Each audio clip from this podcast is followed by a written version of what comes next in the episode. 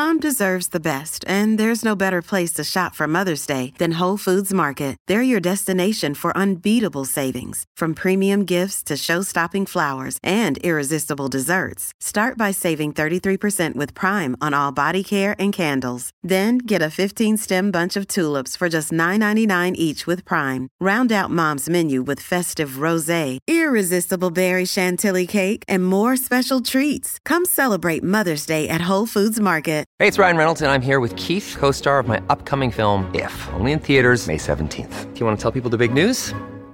All right, I'll do it. Sign up now and you'll get unlimited for fifteen dollars a month and six months of Paramount Plus Essential Plan on us. Mint Mobile dot com slash switch. Upfront payment of forty-five dollars equivalent to fifteen dollars per month. Unlimited over forty gigabytes per month. Face lower speeds. Videos at four eighty p. Active Mint customers by five thirty-one twenty-four get six months of Paramount Plus Essential Plan. Auto renews after six months. Offer ends May thirty-first, twenty twenty-four. Separate Paramount Plus registration required. Terms and conditions apply if rated P G. Hello, everybody. This is Marshall Poe. I'm the editor of the New Books Network. N B N listeners like to read books and buy them. So we thought we'd tell you that that right now our friends at Princeton University Press are having a remarkable site-wide sale. You can get fifty percent off books, including ebooks and audiobooks, with the code fifty, F I F T Y, at checkout until May thirty-first. You can save some real money on Princeton University Press books. I encourage you to go there and check it out. Welcome to the New Books Network. Today, I'm excited to welcome Gwen Burnyeat, author of the wonderful new book, The Face of Peace.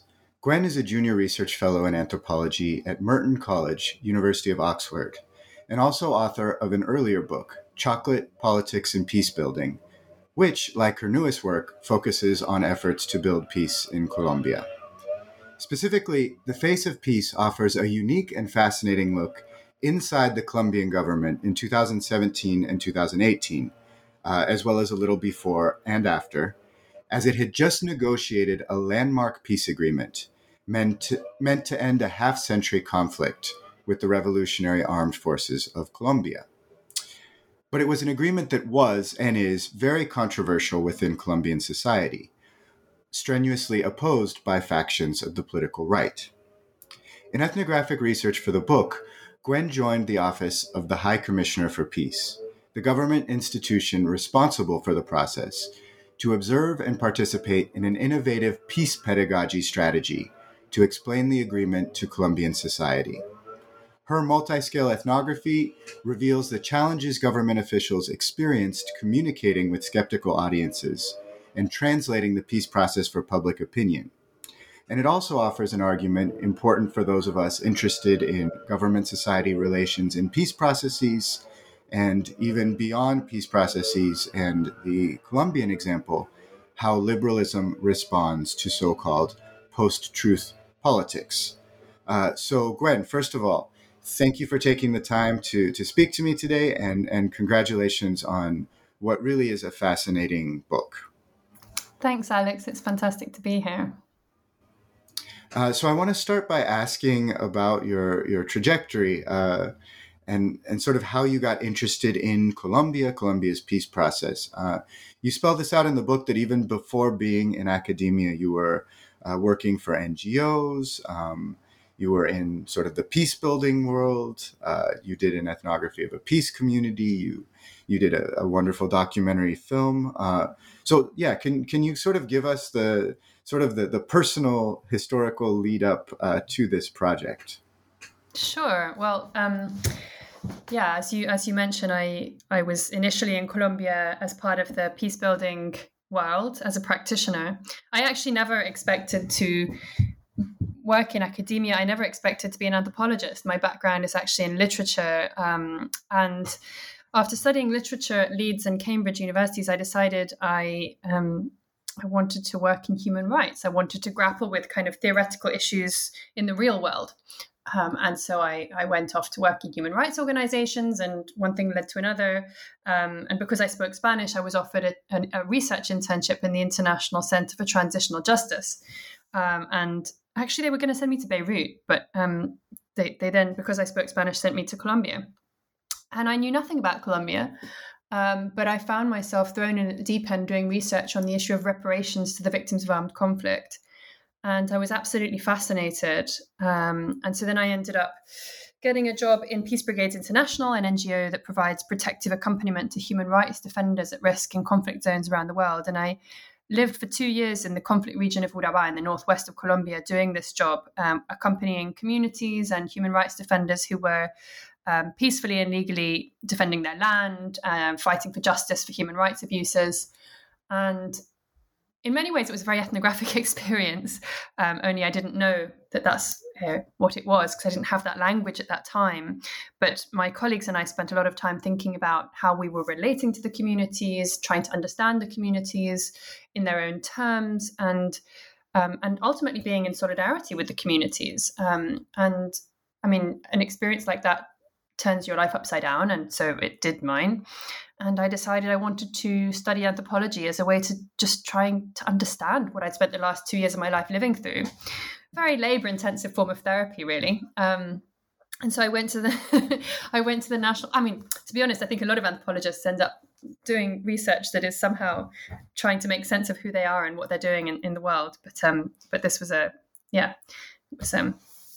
a rather extreme way of trying to deal with, with with my experience, but it was it was fascinating. So I, I went to the National University of Colombia in Bogota, and I studied anthropology in a two-year master's course, which was both um, uh, sort of taught classes, but also a sustained original piece of research, um, unlike perhaps master's degrees uh, in the U K anyway. Um, and so I spent my time half in Bogota studying and half in Urabá visiting the peace community of San Jose de Apartador, which is Um, the community that I'd worked with in the N G O that had most sort of sparked my interest. I like to blame them for becoming an anthropologist, really.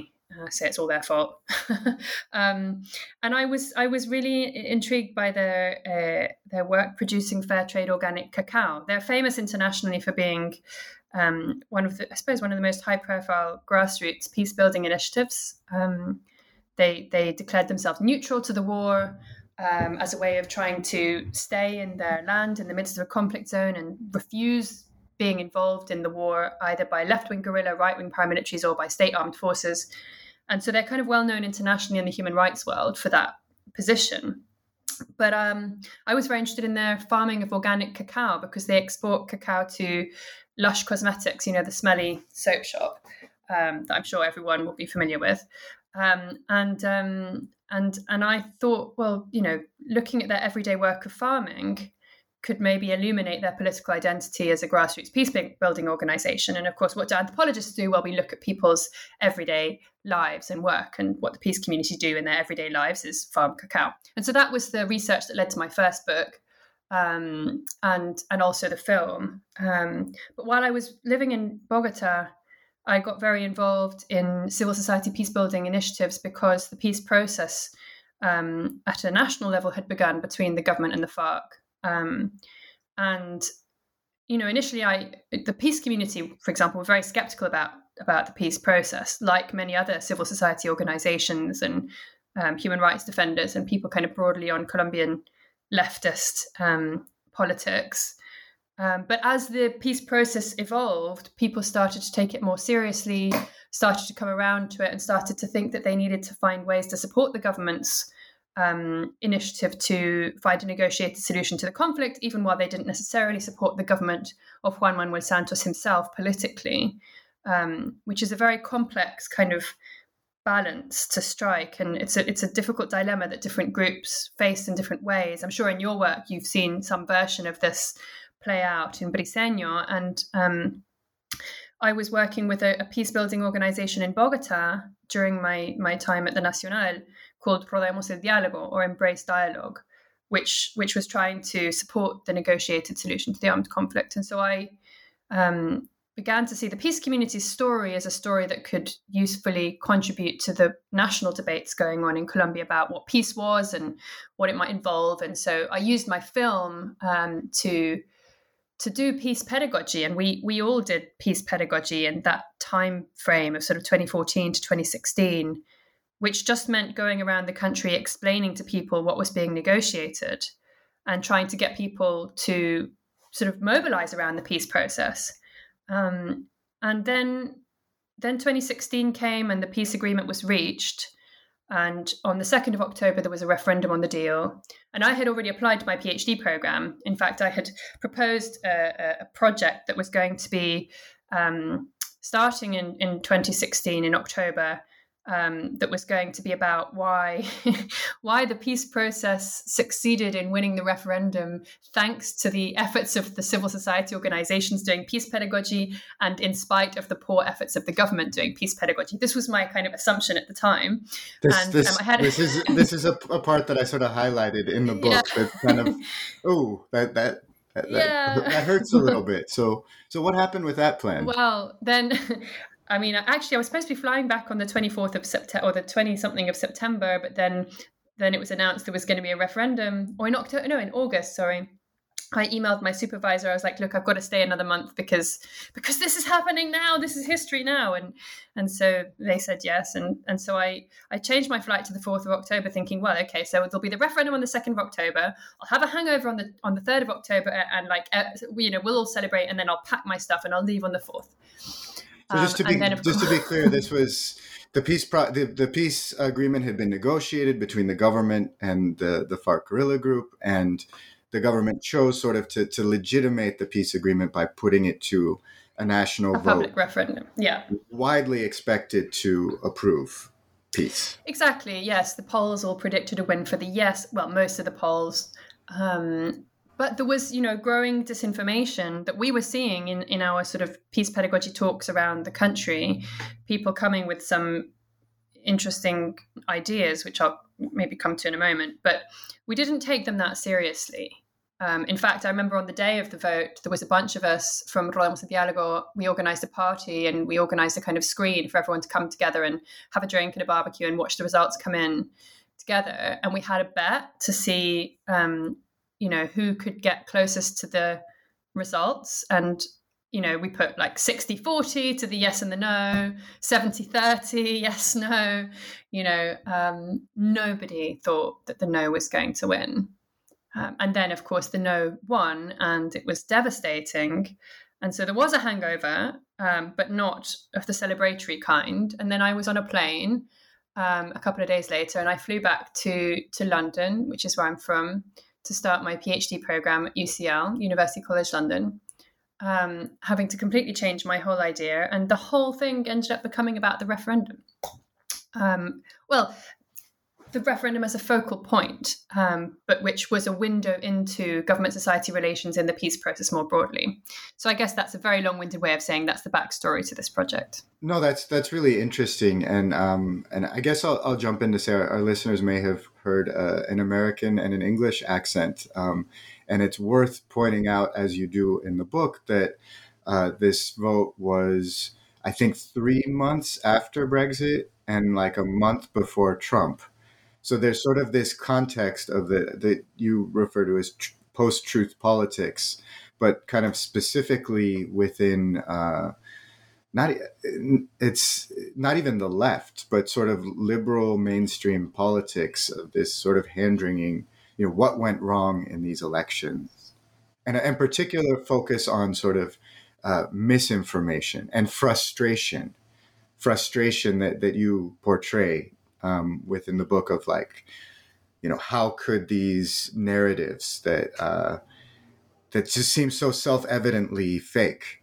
You know, how are voters in, in the U S? I was in Colombia for for all of those elections actually, but how uh, you know how are people buying what Trump is selling? Um, what what were those narratives kind of specifically in the in the Colombian context?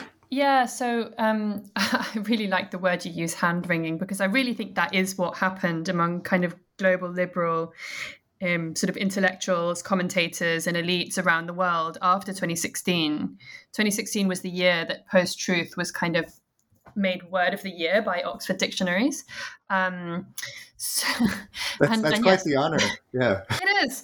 And we started it over here with the Brexit referendum, which, again, nobody had anticipated was going to lose.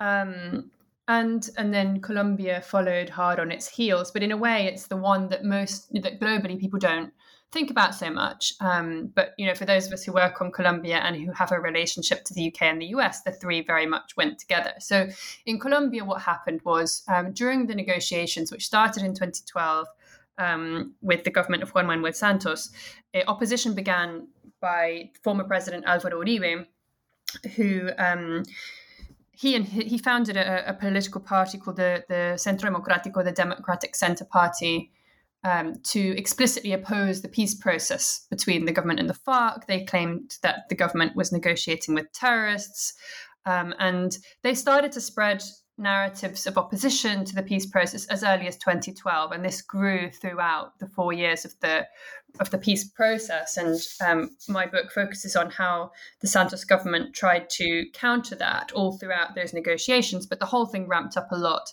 in the context of the referendum, because referendum is referendums are um, electoral conjuncture that allows these sorts of things to to really um, sort of catapult. And the the main sort of opposition narratives that they had was, yes, negotiating with terrorists, um, they, but they also said things like, if the peace agreement goes ahead, Colombia will become communist, the next Venezuela, there'll be an end to private property, um, there'll be complete impunity for human rights crimes, despite the fact that the International Criminal Court supported the transitional justice formula being proposed by the peace agreement. And um, perhaps most bizarrely, gender ideology will be imposed on children in schools, turn them all gay, and destroy the traditional Colombian family. Now, all of this does sound not that completely unfamiliar to us in twenty twenty-three, but in twenty sixteen, this was really just the beginning um, of this kind of disinformation campaign. And of course, as with other disinformation campaigns we've seen around the world, this kind of messaging was spread on public billboards, it was spoken from church pulpits, it was handed out in pamphlets on traffic lights, it was um, you know, promoted on, on radios, um, and it was absolutely spread like wildfire on WhatsApp and on Facebook um, and social media of all kinds. And um, yeah, that's that's that's what happened. It was really it was really sad, but it was it was a problem because um, you know, one of the things that I think, and to go back to your phrase, liberal hand-wringing, one of the problems that I've you know encountered Um, in, in thinking about this research is how not to demonize the no voters um, and not, because, you know, there was a sort of generalized narrative which happened in Colombia, but it also happened in the U K and the U S after the, the, the same elections in twenty sixteen, that people assumed that everyone who had voted in the opposite way, that is the winning voters, were all duped by um, manipulation, by lies, by disinformation. Just the simple branding of something as disinformation in of itself is a political act. Um, it presumes that we know better. They're duped, they're wrong, they've been manipulated, and we know the truth. And that's a terribly condescending position. And so instead of focusing on the kind of... Um, the kind of persuasiveness of the no vote, which, you know, you can analyze in lots of different ways. Um, the no vote appeals to people who've suffered the conflict in certain kinds of ways, or who have experienced specific narratives about the past of the conflict. Um, instead of looking at, at how that works, I was really interested in looking at the liberal responses to this kind of messaging and to the way that liberalism had, well, the liberal Colombian government had tried to counter this disinformation with what they saw as rational truths, and how they had this kind of opposition in their heads that I see as a very culturally liberal opposition between truth and lies, myths and realities, rationality and emotions, and how that creates a kind of positioning that um, that that that doesn't take the other seriously as an interlocutor or as somebody with a valid position. And I think that that's very problematic. And I think that there are there's a great need to sort of take this kind of liberal positioning more critically and more self-reflexively around the world today, because although there are lots of scholars looking at populism and, and what people might see as populism or post-truth politics, which is, again, a kind of liberal term um, that I use in inverted commas, um, I think we need to turn the lens onto ourselves, onto how we try to combat um, these sorts of things, because around the world, people are asking, you know, how how could we stop disinformation campaigns? And here I have in my book a story of an attempt to counter disinformation, which had its its pros and its cons. It learned lots of lessons along the way, um, but I think we need to interrogate the, the idea that rational explaining is ever not political, because that was the kind of positioning that they came from.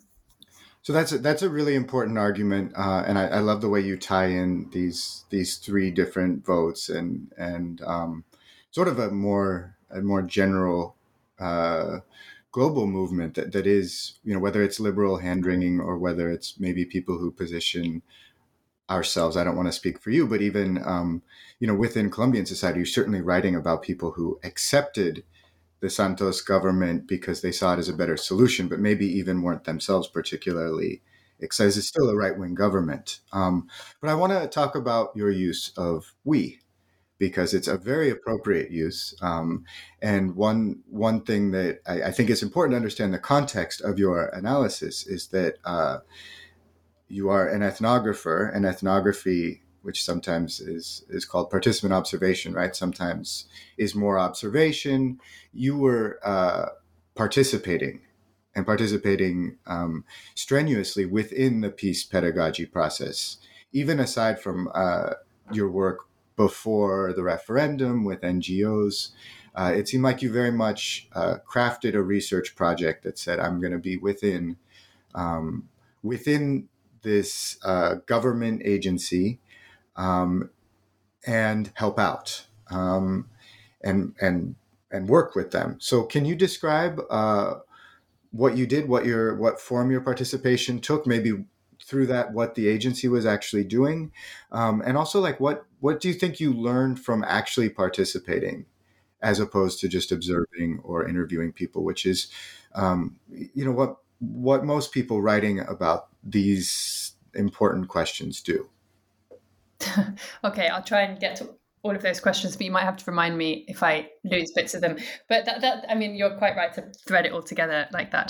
Um, so what did I actually do, and what did the Office of the High Commissioner for Peace actually do? So the Officer of the High Commissioner for Peace, as you mentioned in your introduction, is the branch of the Colombian government that was in charge of doing the peace negotiations. Um, and they also set up this team um, to do what they called peace pedagogy, which was a mode of action that actually has no world precedent in peace processes. This was a world first, um, perhaps because this is the first sort of major world peace process that is taking place in the era of the kind of global disinformation economy or information economy, whatever you want to call it. Um, and uh, and they had to they had to contend with with with this. Also because um, the peace talks took place in Havana and they were confidential, which was really important to reach reach a deal. But it meant that there was there was a lot of limitations in the information that was publicly available, and Colombian society kind of called on the government and said, look, you need to give us more about, you need to explain to us what's going on. And so they set up this team, um, which went around the country um, from twenty thirteen onwards, explaining to people what was being negotiated and the ad- sort of advances in the negotiations in different moments um, based on what information was available publicly. Um, and uh, this looked like people giving talks in universities, in village sports stadiums, in local chambers of commerce, um, to rural communities, to state officials of local institutions, to students, to local media, to um, local organizations in different regions, to all sorts of different communities and audiences, doing in-person talks. Um, and... Uh, And, and and trying to explain what was what was being negotiated. The people doing this work, it was important that they were from the institution that was doing the negotiations, because it was like having someone there who could tell you about the peace process from the horse's mouth. It wasn't just some, you know, press person. It was someone from the office in charge of negotiations. It was a peace technocrat, if you like. Um, they were not communicators, they were not pedagogues. And it's quite interesting, the word pedagogy, and that was the word that, that got used in Colombia, pedagogía de paz, which I think comes very much from Colombian civil society rather than the government, but it's a term that filtered into government discourse. But they were not trained in public speaking, they were not trained in education um, as method or anything like that. So there were sort of pluses and minuses to that. Um, and They were the ones who, um, in a way, were, were in charge of, they were not in charge of doing the campaign. There was also a, a referendum campaign for the one month before the, the referendum. Um, But certainly their peace pedagogy predated the campaign, and people conflated peace pedagogy with campaigning. In fact, one of the tensions I point out in the book is this kind of apparent binary between education and politics, or campaigning and pedagogy, um, which actually kind of feel, fall, falls falls apart when, when you're actually speaking to people about the thing on the ground. Um, anyway, after the referendum, as I mentioned, I returned to the U K, and I became very interested in the criticisms that people were making of the government, saying the government didn't do enough peace pedagogy. Um, and so I thought, huh, well, I want to go and find out what peace pedagogy they did do before the referendum, and what pedagogy are they going to do after the referendum, when peace pedagogy continued to be seen as very important, because there were elections in twenty eighteen, which were seen as very much a rerun of the, the, the, the referendum, because um, the people who'd opposed the deal, um, the Democratic Centre Party, were campaigning um, in advance of the elections on a platform of opposing the peace deal, continuing to oppose the peace deal. Um, and their candidate, Iván Duque, was was promising to destroy the deal in some way or other. Um, and people who the other other other candidates were promising to continue the peace agreement. Um, and so it became very much about explaining the peace deal in order to get Colombian society to vote for um, any candidate. It wasn't particularly um, partisan. Any candidate who who would continue implementing the peace agreement. Um, and so. Uh, So I kind of knocked on the door of the Office of the High Commissioner for Peace and just said, hey, um, can I come and hang out with you guys for a year um, and and and try to understand what you're doing, the challenges you're facing? And they were very, um, you know, welcoming and very generous in their um, acceptance of, of me going and spending a year there. And institutional ethnography is always an interesting positionality, because Um, it's not like going and hanging out in a community. You're in a workplace. Um, but they, they, they, perhaps they accepted my uh, proposal partly because they were a team of people who were already very kind of connected to international expertise and international academia. They drew a lot on international academic models and, and, and input for their peace policies. Um, they also, I think, were quite open-minded to me because of my experience um, working with Prodemos el Diálogo and doing peace pedagogy myself. And so they they accepted my proposal to come and spend a year with them. So I was working with them for a year as a kind of volunteer. Um, I was not paid by them. I didn't have a contract with them, and they understood, you know, that my work there was to observe what they were doing. But I also got involved in meetings. I didn't do peace pedagogy myself, so I never represented the government in public in, in the way they were doing.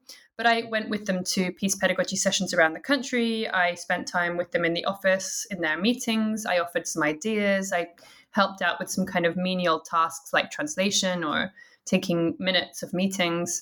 Um, and then I also did a whole bunch of interviews with with with them and with former members and of people around other parts of the government and the FARC and civil society. Um, so that was kind of what I did. Um, and in terms of what I gleaned from that experience that I wouldn't have gleaned from just doing interviews, I learned about Well, I saw, I was able to witness their everyday work and lives, which is not possible when, especially when you're interviewing bureaucrats, right? You you get a very kind of decontextualized view of government when you speak to different bureaucrats in their office. You don't see how they interact with each other. You don't see the construction of their shared common sense. You don't see how they debate things in meetings. Um, you don't see how, you know, one of them can say one thing, another one can say another thing, but the thing that gets into the poly- policy document is a different thing altogether. Um, but also, I, although I wasn't doing peace pedagogy myself, I did um, have to liaise with civil society project participants um, on behalf of the office. So that meant that, you know, there were some peace pedagogy projects where they tried to uh, work with civil society organizations um To, to craft what they called new narratives for peace. And I, I was involved in that project. And um, so I had to call people. And for other for people, for civil society participants in the project, I was just another person hanging out with the Office of the High Commissioner for Peace. I They didn't necessarily distinguish, they saw I was the foreigner, but they didn't necessarily dis- distinguish me that much. And I got to experience the frustration of speaking to people as the government, in particularly letting people down as the government, because um, they constantly, you know, had to renege on their commitments due to bureaucratic obstacles that they hadn't foreseen. So they were trying to do things, but then paperwork would get in the way, um, or, you know, the politics of international donors funding their projects would get in the way, and um, they would have to call people and let them down. And so I, I had to do that sometimes, and I hated it because you were um, representing the unfulfilling state, which they were very critical of. They knew all about this kind of stereotype of the state that that promises things and then doesn't fulfill, but they were unable to prevent this state being reincarnated. Um, and and you you get to feel the distrust that people have in the state when you embody that unfulfilling, untrustworthy state. And I experienced a fraction of it because I really didn't have to do it very much. Um, but I could see how how it it was such a a sort of huge responsibility for them to go through that very emotional process of being the state they didn't want to be. Um, so I think that that's the insight that participant observation gives you that you don't get from just um, seeing things from the outside. So that that really spoke to me. I mean, you you briefly mentioned that, uh, you know, I've also been researching the, the Colombian peace process in a, a very different context, which is a, a rural community that's critical for for the implementation of the peace agreement, and specifically a, a coca substitution program um, seeking to replace illegal coca growing, that's the raw material for cocaine, as you clearly know, um, with with legal agriculture. And as the government has has failed to live up to the promises of coca substitution, sort of this idea of what you call, um, or what they call, and you and you write, dar cara. So they have to that that these um, these state officials have to give face to society, uh, represent the government. Uh, this is sort of how the, the sort of the meaning and the image of the government and of the state is, is enacted to people, but at the same time, you know, they're they're taking responsibility or for things, or even it's sometimes seeking not to take not to take personal responsibility for things that are not their. their fault, but there there really are decades and decades of broken commitments sort of behind this that, that have led to uh, sort of a profound mistrust in by the society in the state. Um, so this this was all sort of a way to introduce the, what, what I think is maybe one of the primary um, theoretical findings of the book, and it's in the title. Right, which which is this idea of the the face of the government, um, which you you use to think through these relations between the government and society. Um, that's uh, sort of embodied within public perception, but then also the actual government officials uh, that people encounter, and sort of symbolic representations of the state. And there's an interesting interplay between the face of a government, which is, you know, may may change every four years, uh, and certainly, you know, you know the, the, the Santos government that was uh, that was in power while you were studying um, was was going against the the image of the previous government, which was the Uribe government that had been uh, wanting to make war rather than peace and continued opposing. Uh, this is the Centro Democrático that you're talking about that was continuing to to oppose the peace process. Um, so I, I thought Colombia was a really interesting case sort of to think through this um, as an argument for political anthropology um, more in general. So um, maybe, yeah, what can you say a little more about what this idea of the face of the government is? I, I gave it a very basic introduction, but um, why why it's important and sort of what what we get out of studying this, particularly in, in Colombia. Yeah, um, so the book is called The Face of Peace because uh, the officials I was working with continually spoke about the difficulties of having to give face, in Spanish, dar la cara, um, which is a Colombian idiom that means both to be present in physical encounters with someone and to take responsibility to someone for something, like in the English phrase of facing the music, I guess. Um, and they would say things like, it's not our fault the peace process is falling apart, but we're the ones who have to go and give face to people, dar la cara a la gente in the regions. Um, and So I take this phrase from them um, of giving face, which connotes these two things of physical presence and responsibility, to propose this wider analytical framework, the face of the government, as a as a as a way of thinking through government-society relations and thinking about how um, all governments face society in in different ways, um, through both kind of individual officials going and meeting with people in one-to-one encounters or one-on-many encounters, and um, you know, then uh, presidential or ministerial appearances in the media, um, and and so on and so forth. And I think of the face of the government as a construct um, in, in the kind of public imaginary that is forged not just out of the, in Colombian case, in a presidential system, out of the president and their public relations efforts, but also out of a whole host of institutions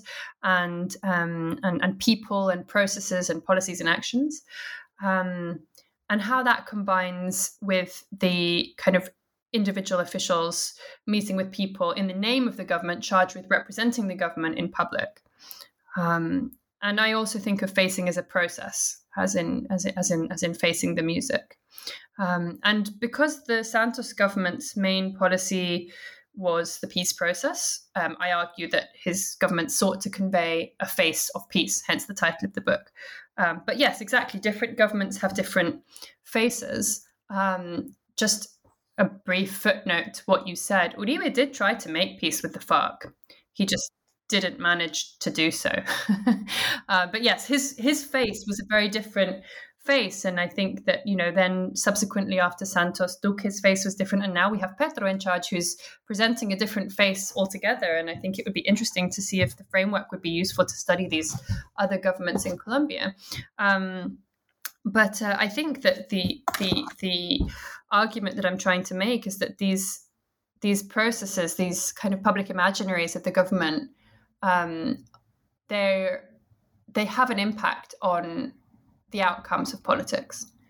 Um, they have an impact also on the experiences of individual government officials, because when any individual government official goes to speak to people, to represent the government to people in public, they don't just see that individual. They see this face of the government, this overall imagined persona, or kind of a, a, a thing that has an imagined persona or character. Um, and I take, I draw a lot on anthropology of the state, which is a very extensive subfield, which understands the state not as homogenous, but as, you know, culturally constituted through many people, institutions, through encounters between state and society.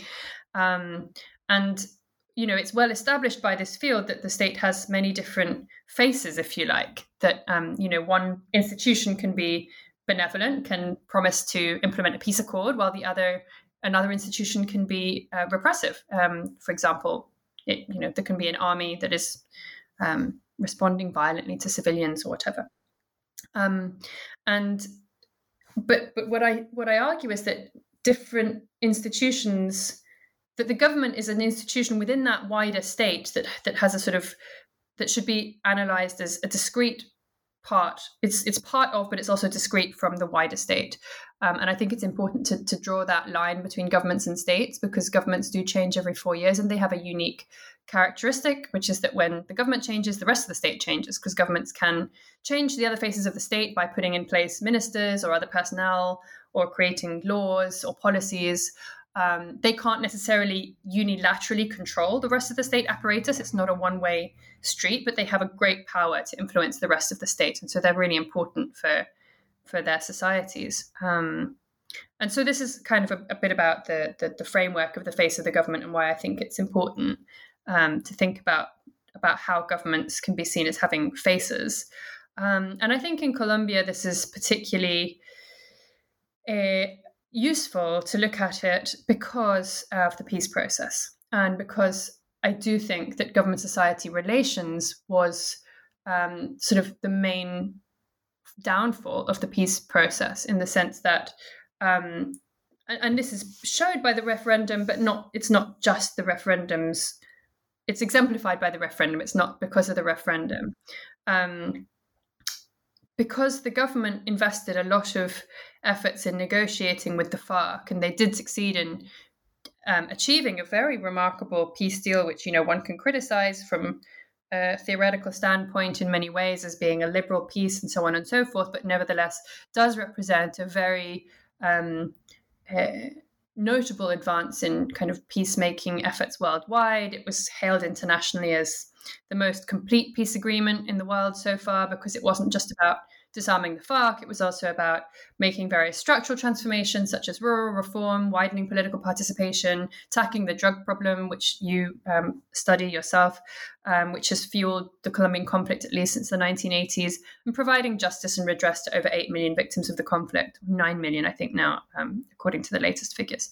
Um, so it was, it was this very sophisticated thing which took a lot of effort to reach. It was not easy. Um, because negotiating a peace deal with a guerrilla that has been, you know, you've been fighting with for fifty years is really very challenging. But they didn't put the same effort into building a government-society alliance for peace, into bringing society along with them, um, and helping people be on board with and share in the construction of meaning around the, the peace process. And so they let their opponents do that, really. Um, and I think that this was, uh, in many ways, an an, ex- an avoidable, an understandable but avoidable um, error, and um, one which we should take take note of um, for future peace processes worldwide. Um, but I think that it through that window um, of state-society relations, I think the framing of the face of the government, you know, gives us a window into understanding um, how. how government-society relations, if not managed well, can have disastrous consequences. In the Colombian case, the peace agreement um, uh, was rejected in the referendum, um, and this led to a major legitimacy deficit. Even though the peace deal was renegotiated, um, those who opposed it hadn't said they didn't want peace, they just said they wanted changes made to the agreement. So the, the government renegotiated it, and most of the demands that the No campaign made were incorporated into the new agreement, and this was ratified by Congress and began to be implemented at the end of twenty sixteen. Um, The Democratic Center, as I mentioned, continued to oppose the peace deal. They said the changes had just been cosmetic, they didn't accept them, um, and um, and and every action in implementation came under fire um, from from their uh, from their campaign, and and, and there was just a, a complete lack of legitimacy um, for the peace deal, and, and the peace deal has suffered from that legitimacy deficit ever since. Which is not to say it's not legitimate. What I'm saying is, you know, there's a big section of the Colombian uh, society which does not see it as a legitimate peace process. They believe it was implemented against their will. Uh, because they were given the chance to have a say on it and they said no. Um, and and that's meant that it's been very difficult to convince people of its benefits, and that that has been partly why there has been a resurgence in violence after the FARC disarmed. Um, and, you know, twelve hundred people or thirteen hundred people now, I think at last count, who campaigned for the peace deal, who were peace activists and social leaders of various kinds, um, who defended the peace process, have been assassinated since its signing. Um, so, you know, these kinds of the, the lack of legitimacy in the public eye can have really um, stark effects. And this is not to say that everyone who's been um, killed has been killed by people because of the peace referendum, but there is a sort of climate of anti-peace accord um, that has been, I think, legitimated by the referendum result. It's in the same way that in the U K, after the Brexit referendum, there was a rise in hate crimes against immigrants. And it's not to say that everyone who voted for Brexit was a racist, absolutely not. But all of the people who were racist felt legitimated by the result of the referendum because there was racist rhetoric in the referendum campaign for the Leave vote. And so I think, you know, there are real consequences of of these outcomes. And yeah. the same thing the same thing is certainly true in, in the U S. Yeah. Um, so you've you've mentioned this, that um, that there's a there was a second vote, right? And the really the, the time period that you're researching was the Santos government in its last year, basically, um, attempting to sort of regain the legitimacy of the peace agreement, one, so that the peace process could work. Um, but also, uh, they're they're gearing up for a presidential vote in two thousand eighteen um, to see, you know, who who would be at the head of the country implementing the peace agreement. Um, And this this was another failed vote, right, for for peace. Um, Iván Duque is elected. Iván Duque, no, no one really knew who he was until uh, Álvaro Uribe, who was president from two thousand two to two thousand ten and led opposition to the peace agreement, um, basically nominated him or, or gave him his endorsement. Um, and Duque, Duque's party, I guess, in the, the Democratic Center, as you've mentioned, sort of promised to rip up the accords. I think what Duque has did was actually a little bit more complicated. It was more of a, a hidden sabotage. Um, but this this goes a little beyond the sort of the, the, the focus on the book, but I'm I'm sure you're you're prepared to to talk about this. But what yeah, what what do you think the consequences of Duque's election have been for uh, for Colombia's peace process and, and for the face of the government? Yeah, so I think um, we could say that Duque's, I mean, I, I haven't analyzed Duque's government from the inside, um, as I did with the Santos government. So it was, you know, I returned to the U K, I finished my fieldwork after Duque took power. They, um, they might be a little less friendly, I'm guessing. Yeah, I mean, I think doing doing participatory uh, work inside governments is deeply contingent, right? It depends on on their openness to you as a researcher, but also I think that I would have found it ethically much more problematic being positioned, even as a researcher, as an outsider within an institution that I sort of ethically and morally disagreed with. Um, and, and, and despite my many criticisms to the Santos government, I approved of the um, overall objective of of making peace. Um, so. And and I think that, you know, I, I'd like to add perhaps on that point, that was a point that I kind of missed out on saying earlier, is that despite the fact that you mentioned it, despite the fact that many um, people in Colombian society were not uh, with the Santos government, um, kind of politically speaking, um, and were very critical perhaps of this liberal peace model that was being proposed in the peace agreement, they were nevertheless on the side of the peace process with all of its limitations, because they believed it was a first step that would be a pragmatic first step to get to a situation in which they could then work towards having a more radical government, uh, perhaps a post-liberal government. And I think that that's really important because, um, you know, quite often, and I've heard many, you know, especially international scholars criticizing the Colombian peace accord, you know, with, with, with, you know, with, with right cause in many ways, um, of for being too liberal and um, and, and, can, and and can you say what you mean by, by liberal peace? Oh, the liberal peace framework is a, a, a term sort of used by by critical peace studies scholars to refer to a peacebuilding framework um, that comes from the kind of international liberal mindset, which which upholds things like um, rule of law, democracy, um, free freedom of, of, of, of the market economy, neoliberal development, um, and so on and so forth. And, um, you know, there, there are kind of grassroots scholars and, and radical scholars who see this as, as very kind of top-down, condescending, um, and the alternative that they propose is a kind of grassroots peace or an indigenous peace, um, which I'm very much in sympathy with, as were many of the Uh, civil society people, interlocutors who I've been working with for, for many years, for over a decade. And yet, nevertheless, those same people were putting their lives on the line to protect the liberal peace agreement because they saw it as the best pragmatic step um, to, to, to ending the conflict and moving towards a situation in which they could then work towards more radical futures. Um, and I think that, you know, we have to sometimes put our ideals on the line um, and look at what our interlocutors are um, are standing for. And I think that, you know, there are many, many courageous individuals who continue to risk their lives for the Colombian peace agreement and calling for implementation of this uh, limited version of peace because they believe it's a good pragmatic tool with which to transform the situation, even while upholding more radical imaginaries for the future. Um, and so I think that, you know, my book is an attempt to try to straddle both of those two things, you know, to remain critical of liberal peace building initiatives, um, and to remain committed, you know, idealistically to more progressive imaginaries, but to stand by the pragmatism of um, some of my critical interlocutors who believed that this was a, an important tool. So that said, that was a, a, something I wanted to mention that that um, that had got lost from a previous comment that you made that I wanted to come back to.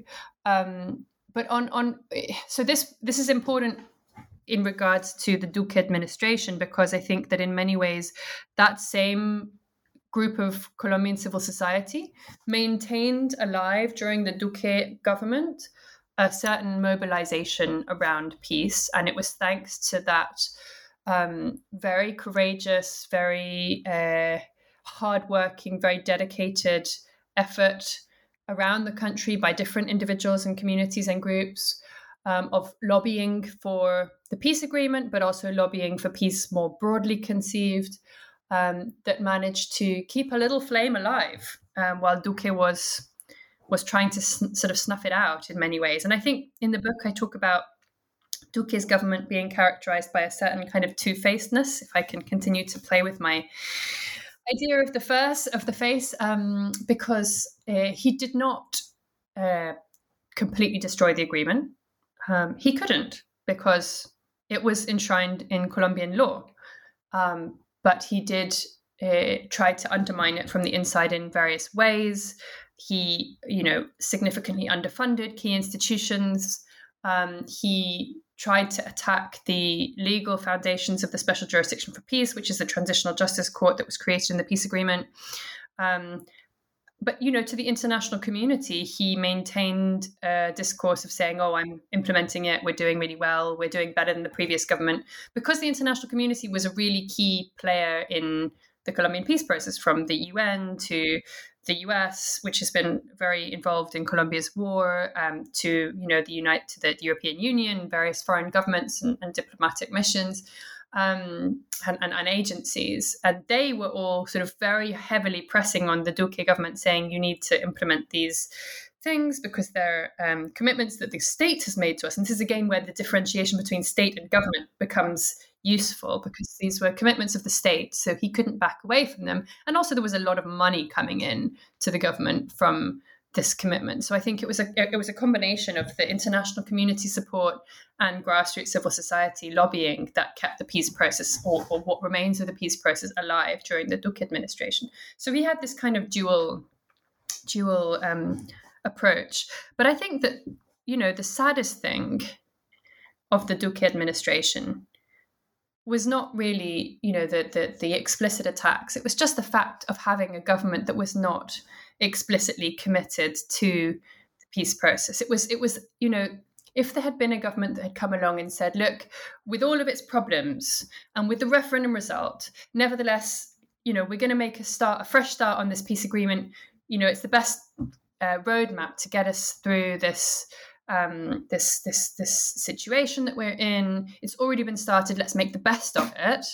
Um, that might have helped to get more legitimacy, to get more of the Colombian people on board, um, perhaps not all of them, because you can never have everyone in a, in a country in agreement with a policy. That would be just impossible. I mean, there's too much, you know, you're always going to get people who agree and disagree with different things that governments do. That's normal.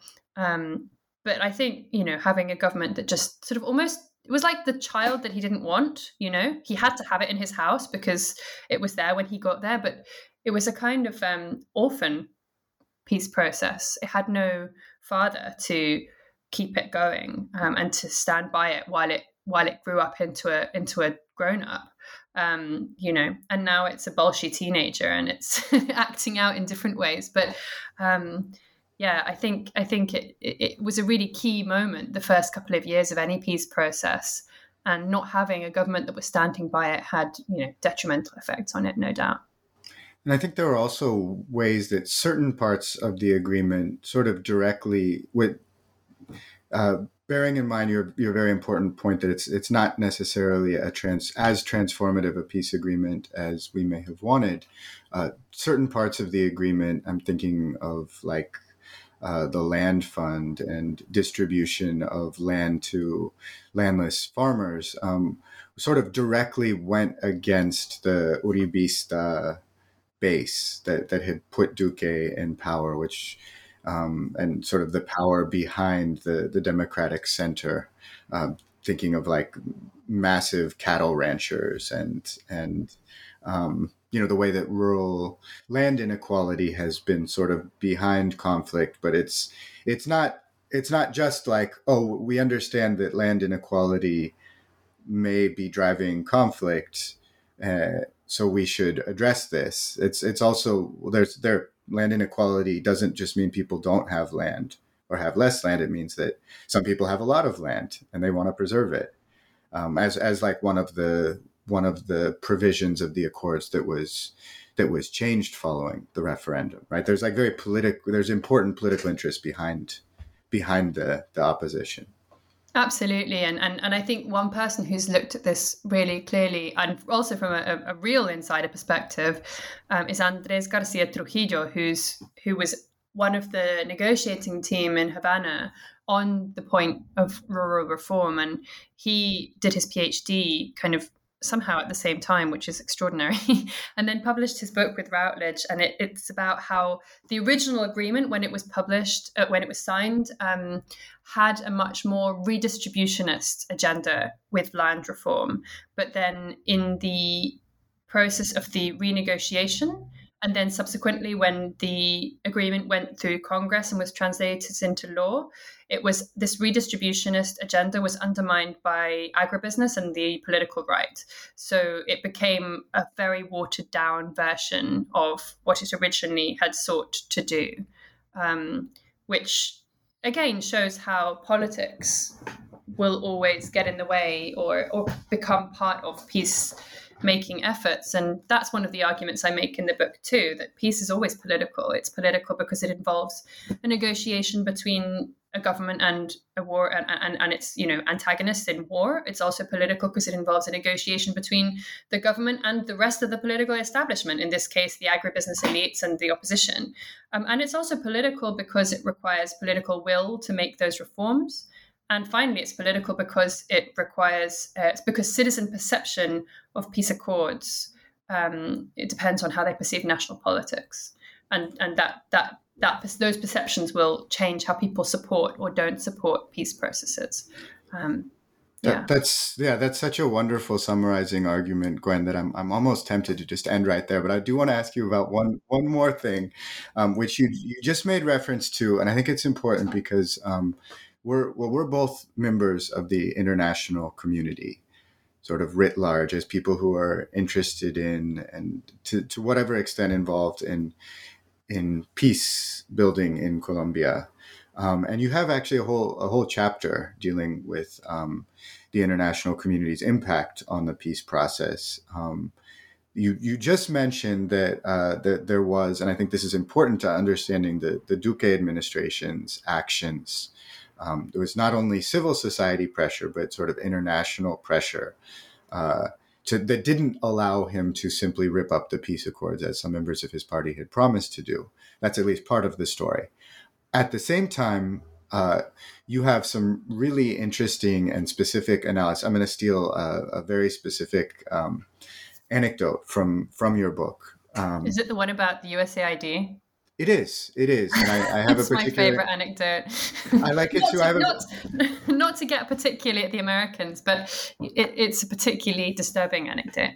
Well, as as a, a U S academic, I feel a responsibility to to get particularly at the Americans. So I will not be I will not be personally offended. But um, in the context, and I'll, I'll say this uh, sort of as introduction, in the context of a long history of U S interference in Colombian affairs, sort of most, in, and the largest scale is uh, Plan Colombia, which was a ostensibly sort of anti-narcotics initiative, um, but was part of broader transformations in Colombian society that Colombian elites participated in, but was also driven by Uh, U S diplomats sort of to turn Colombia into an extractive powerhouse, be able to access Colombian oil, gold, um, et cetera. So there, there's sort of this fraught history with the international community, even going back to the origins of the FARC, right, which was um, sort of U S anti-communist this goes way beyond uh, the focus of your book, but sort of U S uh, anti-counterinsurgency, pushing the Colombian government to attack communist, um, semi-communist uh, peasant republics. Um, but specifically, the, the anecdote that you use in the book uh, has to do with the way that U S A I D, um, Agency for International Development, was helping to fund uh, parts of the peace agreement and some of the spaces that occurred, but then with um, particular uh, requirements based on that funding. I think probably you could tell the uh, the anecdote a lot better than I could, since it's since it's yours. So maybe um, could you tell us what happened, and then also s- sort of in general what you know what are the lessons in your work about the international community? Um, it's obviously a lot more complicated than saying the international community has been positive or negative or supported or not. But yeah, what are the lessons? What what would your analysis of that be? And, and what what are the potential um, opportunities opened up by uh, the, the real power that the, the international community writ large, uh, now we're reifying the internet, or I'm reifying the international community, but that uh, that international pressure has to, to really uh, influence uh, national politics in Colombia. Mm. So um, before I get drawn down the very tempting rabbit hole of what is the international community. um, Sorry, that was a lot. no, no, no, that, that is an important rabbit hole. We will go down it, hopefully very briefly. Um, but the specific anecdote in question, which I do think is quite illustrative um, of how much international funding can shape not only the peace process, uh, peace processes, of, of but also of the faces of foreign government, right, um, is in the U S. Uh, so the U S government had huge number of money, I can't remember the exact amount off the top of my head, um, pledged to support the Colombian peace process. In a continuation of the Plan Colombia, which supported the war efforts, they were going to change this to Peace Colombia to support the peace efforts. Um, it was billions of dollars, and it was signed between Obama and Santos. You know, this was also a, a kind of time of, I mean, one of the One of the reasons why the peace process was initially successful, I think, is because it took place at a time in which the geopolitical stars were aligned along a kind of liberal interface, because you had Obama in the White House, um, you know, you had you had the European Union hadn't yes yet sort of fallen apart, fallen into question with Brexit, um, and you also had Chavez alive, which Chavez was also a very important player um, in, in in the peace process. He helped a lot, and I think that's a contribution that we forget. Um, but um, yeah, so the U S A I D had all of this money that they were supposed to use to support the peace process, and they were using some of it to support the peace pedagogy initiatives of the Office of the High Commissioner for Peace that I was studying. Um, but they couldn't finance anything where the FARC would be present, because the FARC were still on the U S terrorist list. The, U S, the E U had um, taken the FARC off the terrorist list after they'd been disarmed, and the U S had been expected to follow suit, but then Donald Trump was in the White House, and so that obviously wasn't going to happen, because he had a large voter base of kind of right-wing Latino voters, um, which, you know, which which shaped his his stance on Colombia. Um, and um, this led to some very surreal situations. For example, uh, one of the anecdotes that I tell in the book is about a peace pedagogy event that was planned, that was going ahead. And the day before the event, um, a guy from the Office of the High Commissioner for Peace was told to call one of the participants who was on the list and uninvite him, because he was a former member of the FARC. He'd actually disarmed thirteen years previously in a previous kind of an individual disarmament program, not as part of the peace process. And he was working with kind of rural um, or urban youth um, in, in, in a neighborhood, which was why he'd been invited to participate in this, in this event. Um, and the guy from the Office of the High Commissioner for Peace had to apologize uh, in the name of the Office of the High Commissioner, in the name of the government, and and say, you know, please, please forgive us for this, this blunder. It's, it's our fault. And he felt terrible about it. He felt like a hypocrite. He said, um, you know, I was in the disarmament zones. I shook the hands of the FARC and said, welcome to civilian life. And now having to disinvite this guy, I feel terrible. It feels like I'm a hypocrite. Um, and this was, this was, uh, this had a, a big effect on the event, because all of the other people heard about it on the grapevine and got very cross with the government and um, kind of pointed fingers at the government and at the U S, accusing the U S of kind of imperialist um, interference in Colombia, which it's got a history of doing. Um, and um, but the most surreal thing about the whole story is that this guy who had to make this phone call was actually not an employee of the government itself, but an employee of U S A I D, because the U S A I D was funding Um, a lot of the government contractors. And so this team of the peace pedagogy team was, was composed in, exclusively of internationally paid contractors, because it was not something where the, which the government was prioritizing. And so the different directors of the team found funding from the international community, both from the U S A I D, but also from the organization, the International Organization for Migration and various other foreign um, governments to fund the team. Um, and so these people had to answer to competing demands placed on them from their boss in the government and their boss who was handling their contract in the international agency they were working for. Um, and so they, they they were in this kind of difficult, difficult situation. So this is one of the things that I argue is that the international community um, or different bits of the international community um, give shape to the government's face, both through employment of contractors, which kind of fragments the government itself um, by perpetuating this neoliberal reliance on contractors and creating this kind of surreal periphery of the state where these people actually represent and give face as the government, but actually work for international entities. Um, and also by conditioning the participation in spaces they fund and by creating, you know, complicated um, requirements on their paperwork, which is another part of the story that I tell. Um, how the paperwork created barriers for civil society to do um, alternative sorts of pedagogy projects with, with, with the government.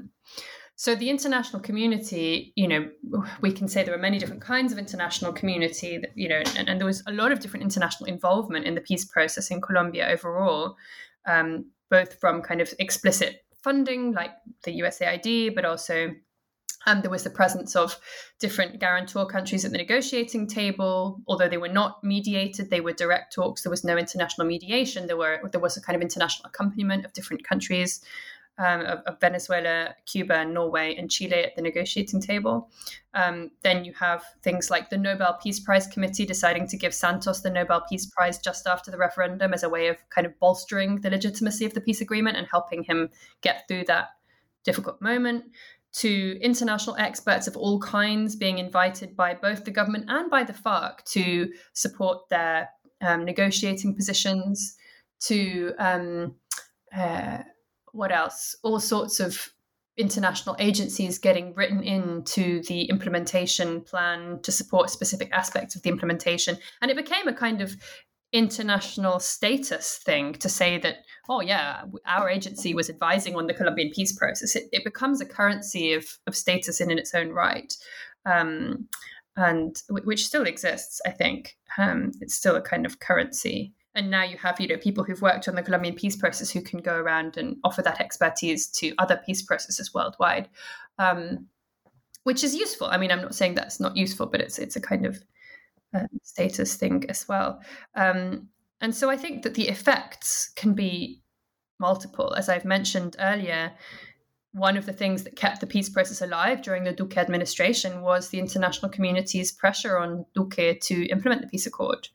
So I think that's a good thing.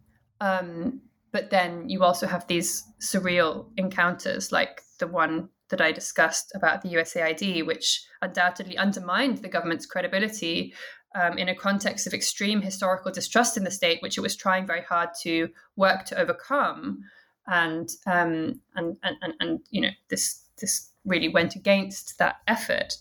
Um, so you know, just like the government is not just one thing, the international community is not just one thing. And I really like what you mentioned about how we, as foreign scholars who care about Colombia, who've worked a long time in Colombia, are also part of that community. And I think we have to situate ourselves in a responsible way and kind of reflect critically on what it means to do scholarship on Colombia and how the positions that we take in academia can also um, be useful or harmful to Colombian peace efforts. So I, you know, I think it's very, it's very important to measure what we say and, and think very carefully about how we say it, um, because, yeah, because international academia can also um, contribute in a very small way to helping or hindering um, such efforts, and um, I try very hard to do the former.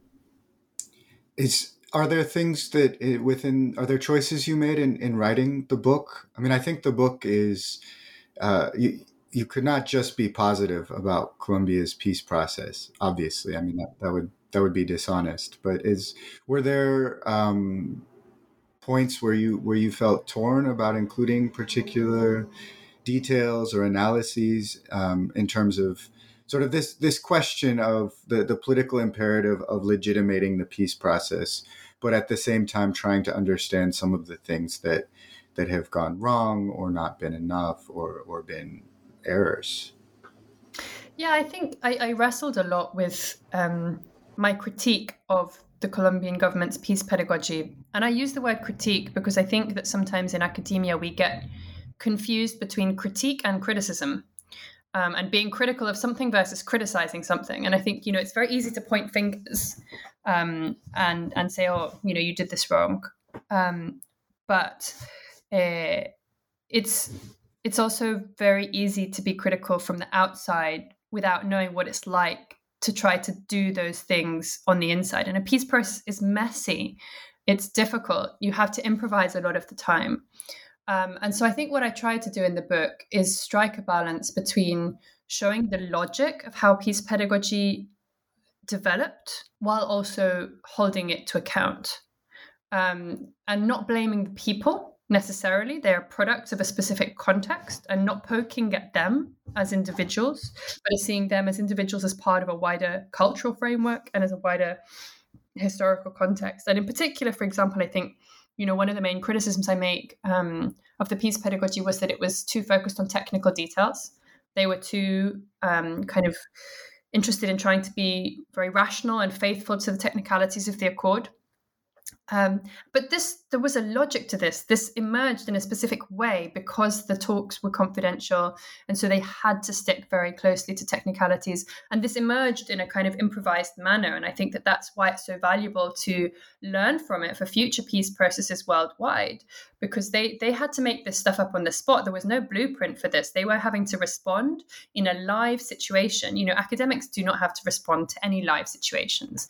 We get time to sit and read and think and think and rewrite and contemplate. And that is a luxury that people who are working in the fast-paced, urgent scenario of a peace process don't have.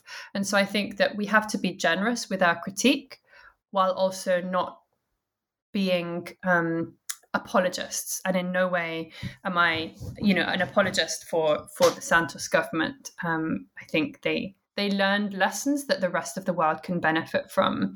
And we have to understand the the way they came to those lessons within a specific cultural and historical framework.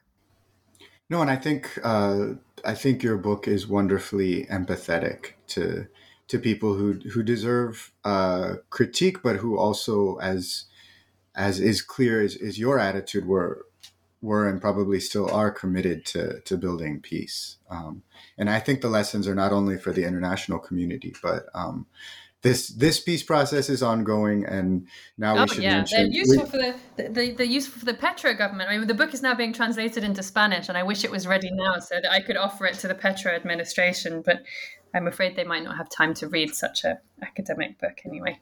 Yeah, no, I'm, I bet they would be interested, actually. And the, the Petro uh, administration, we should say, is trying to negotiate another, a total peace agreement with um, sort of the remaining armed groups, um, which is, which has been challenging for all kinds of reasons. And then if, if and when that is negotiated, we'll then enter into uh, a lot of the challenges that, that you described so wonderfully Um, throughout this book. Um, so the book is The Face of Peace by Gwen Burnyeat, uh, University of Chicago Press. Um, again, congratulations. It's it's a really fascinating, uh, really fascinating book and, and a really interesting um, read that sort of takes the reader inside this, this kind of unique social space. Um, so thank you very much for taking the time, Gwen. Thank you so much, Alex, and thanks to everyone for listening.